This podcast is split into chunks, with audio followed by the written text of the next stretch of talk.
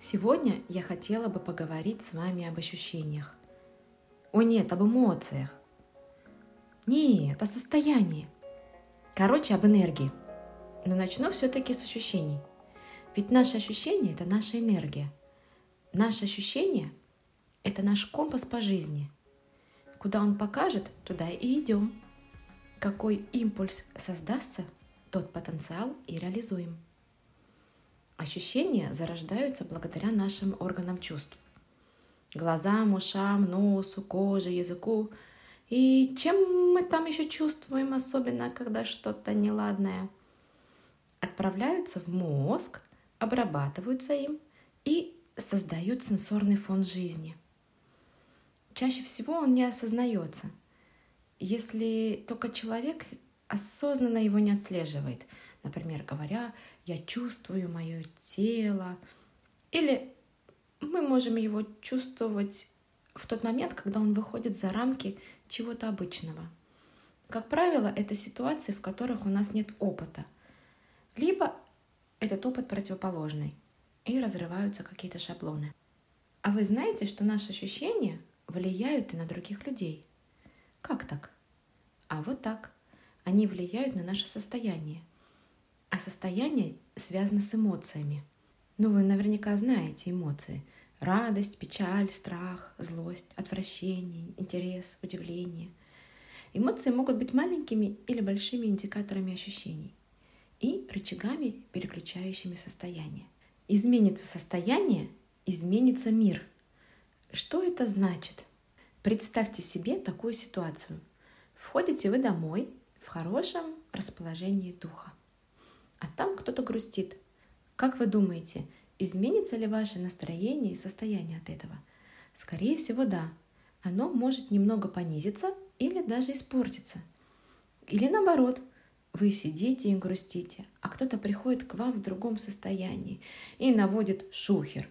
И состояние тоже меняется. Оно может улучшиться, может ухудшиться в другое, например, в раздражение, но оно поменялось.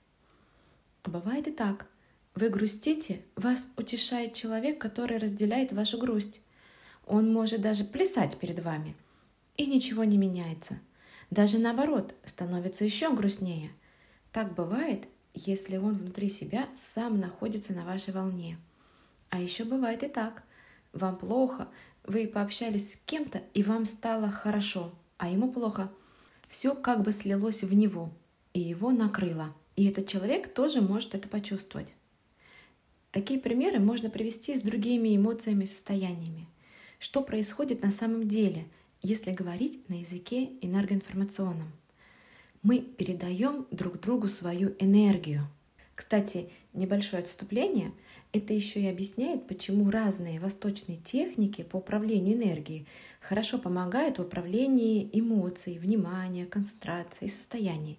В этом выпуске я не буду рассказывать про разные каналы, про которым протекает энергия. Это отдельная тема. Вернемся к обычному общению. Хочу дать такой совет – хотите помочь кому-то, кто страдает, не висите с ним на одной волне. Держите свое собственное расположение духа, каким бы оно у вас не было. Собственно говоря, именно поэтому порой полезнее обсудить какую-то проблему со специалистом, чем с близким человеком. У вас будет больше шансов быть на разных волнах. Но иногда бывают и проколы – как говорится, где тонко, там и рвется. О чем это я? О том, что когда специалист работает в области коррекции психической энергии, иными словами, все психологи, психотерапевты, коучи, некоторые врачи, гомеопаты и так далее, не должны брать себе в клиента людей с резонирующими, похожими проблемами, с ситуациями, к которым этот специалист неравнодушен. Например, есть такие правила, что он не может работать с близкими людьми или членами семьи, потому что он может попасть в свою травму. На языке энергоинформационном это значит, что он находится на одной энерговолне. И вместо того, чтобы снять человека с этой волны, он вместе с ним на ней качается. Это значит, что он может условно заразиться состоянием. Либо некачественно помочь человеку. Сейчас, к сожалению, многие нарушают это правило. Это сказывается в первую очередь на состоянии их души, влияет на усталость, эмоциональное выгорание. Как так происходит? Например, поработал с одним человеком, почувствовал что-то не то, попереживал за него, а, подумал, ночь переспал, он приснился ему во сне. С другим уже немножко не так. С третьим, с четвертым и так далее. И вот повторение одних и тех же впечатлений, то есть как бы проживание вот ситуации, которая неравнодушен, оно приводит к тому, что случается адаптация.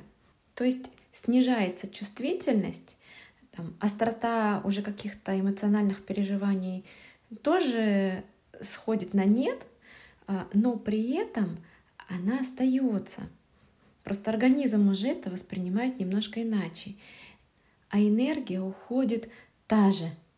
И зачастую это все происходит неосознанно. Как распознать, что что-то не так, что что-то вы делаете не так?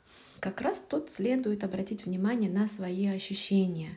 Может быть такие ситуации, что когда к вам приходит какой-то близкий друг и начинает делиться с вами какими-то своими ситуациями, Иногда, ну, поделился он там чем-то, и все нормально, ему стало полегче, и как бы вам вроде бы ничего. А иногда вы можете чувствовать какую-то усталость. А бывает такое, бывает, что реакция на одного и того же человека, она может быть всегда одинакова. Например, от этого я устаю, от этого я заряжаюсь, от этого мне приходят какие-то мысли и вдохновения, а с этим я просто как бы чувствую себя самим собой. И те виды общения, где вы чувствуете себя некомфортно, как-то чувствуете, что потеряли какую-то силу, энергию, как правило, там идет какое-то нарушение, и с этим нужно разбираться. Возможно, вы сами и в курсе, так часто бывает, что человек, он знает, что ему конкретно не нравится, но он просто на это закрывает глаза и адаптируется. Если вернуться, например, к работе, к работе там, специалиста какого-то с людьми, да, а не с бумагами, то может быть такая ситуация. Один человек может поработать с 10 людьми в день. И ничего, и наоборот еще будет чувствовать прилив энергии. И мы сейчас не говорим про любимую деятельность, да, потому что это отдельная тема. Мы сейчас говорим просто чисто про человеческий фактор. Вот. То здесь как бы есть такой момент – вот. А другой человек тоже, допустим, с таким же отношением к этой деятельности поработал там с тремя какими-то людьми и устал. Вот о чем это говорит? Это значит, что вы в этот момент резонировали с этими людьми. Вы попали на их волну. И у того, у кого был заряд ниже, он забрал ваш. А вы либо не забрали ничего, либо то, что вам предложили, то есть низкий уровень энергетики. Так и при других взаимодействиях. Например, если человек работает в каком-то офисе, у него есть начальник. И вот представим себе, что начальник там вас поругал на пустом месте, и у вас начало портиться настроение. Он просто передал этот заряд. В таких случаях хорошо работает техника водопада. Вам нужно просто представить, как потоки чистой, ледяной, свежей воды льются между вами сверху вниз. Они защищают и вас, и вашего собеседника. А еще они забирают вместе с собой ту свободную энергию, которую вы уже выпустили наружу или выпустил наружу этот человек, и которая будет в любом случае искать себе хозяина и ее нужно просто заземлить, да, иными словами, направить. Если вдруг у вас сложности с визуализацией, то тогда можно просто постараться улыбнуться, а еще лучше засмеяться. В общем, поменять состояние любыми удобными и безопасными для вас и окружающих людей способами. Ведь наше состояние — это наш компас.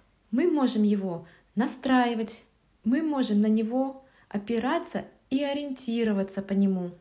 Он нас ведет по жизни. Через него мы влияем друг на друга. Мы отражаем и отражаемся друг в друге. Почему и говорят, с одним человеком я один, а с другим другой. С кем вы упорно воспроизводите одни и те же действия? Есть ли среди них те, которые хочется изменить и не получается? Начните с состояния. Вначале постарайтесь отследить, что вы чувствуете в присутствии этого человека. Как меняется ваше ощущение, когда вы с ним наедине и когда среди других людей. И лучше это поделать неделю или месяц, или даже можно несколько месяцев. Затем начните потихоньку менять свое состояние на любое другое на которое вам комфортнее. Вы заметите, что и человек по отношению к вам начинает меняться. Наблюдайте за этими переменами, насколько они комфортны для вас. Если делать это самостоятельно, без руководства специалиста со стороны, помните одно. Важно запастись терпением, потому что вы входите еще и в область коррекции привычек – когда человек привык что-то делать, это значит, что он привык что-то за этим чувствовать. А чувство — это определенный вид энергии, который служит для определенных целей. Порой она связана в том числе и с физическим здоровьем.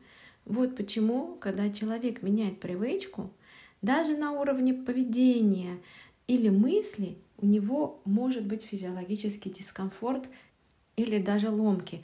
Они могут быть разного характера, например, такие. Человек может краснеть, дрожать, ему может становиться холодно, но он не может сделать какое-то маленькое действие. Ему очень дискомфортно его совершать. Поэтому проще отказаться. Кстати, такой маленький нюанс. Хочу немножко показать другую сторону этого процесса. Человек может никому ничего не рассказывать, но близкие люди могут ощущать вот это его э, психоэнергетическое состояние. И они тоже могут ему, например, ничего не говорить. Но их состояние будет меняться. Иными словами, они будут носить этот эмоциональный заряд и передавать его другим людям, с которыми они контактируют. Есть правило пяти рукопожатий. Точнее уже, конечно, двух, но Возьму 5, потому что оно мне нужно скорее как такая мнемоническая схема. Это правило гласит, что мы можем выйти на любого человека на планете, достаточно знать 5 других людей. Вот этот вот момент, он касается и энергии, что мы можем передавать друг другу энергию других людей, которые даже между собой, казалось бы, внешне не знакомы и не пересекаются. Собственно говоря, Таким образом и идет заражение какой-то эмоции в массы, где можно сказать, например, настроение общества, всеобщая паника, всеобщий страх или всеобщая радость. Чувствуйте себя хорошо. Коль все мы находимся в общем энергоинформационном пространстве, давайте делиться друг с другом радостью, уверенностью, вдохновлением и любовью. С вами была Юлия Тубан и подкаст «Гений адаптации». До встречи в новых выпусках!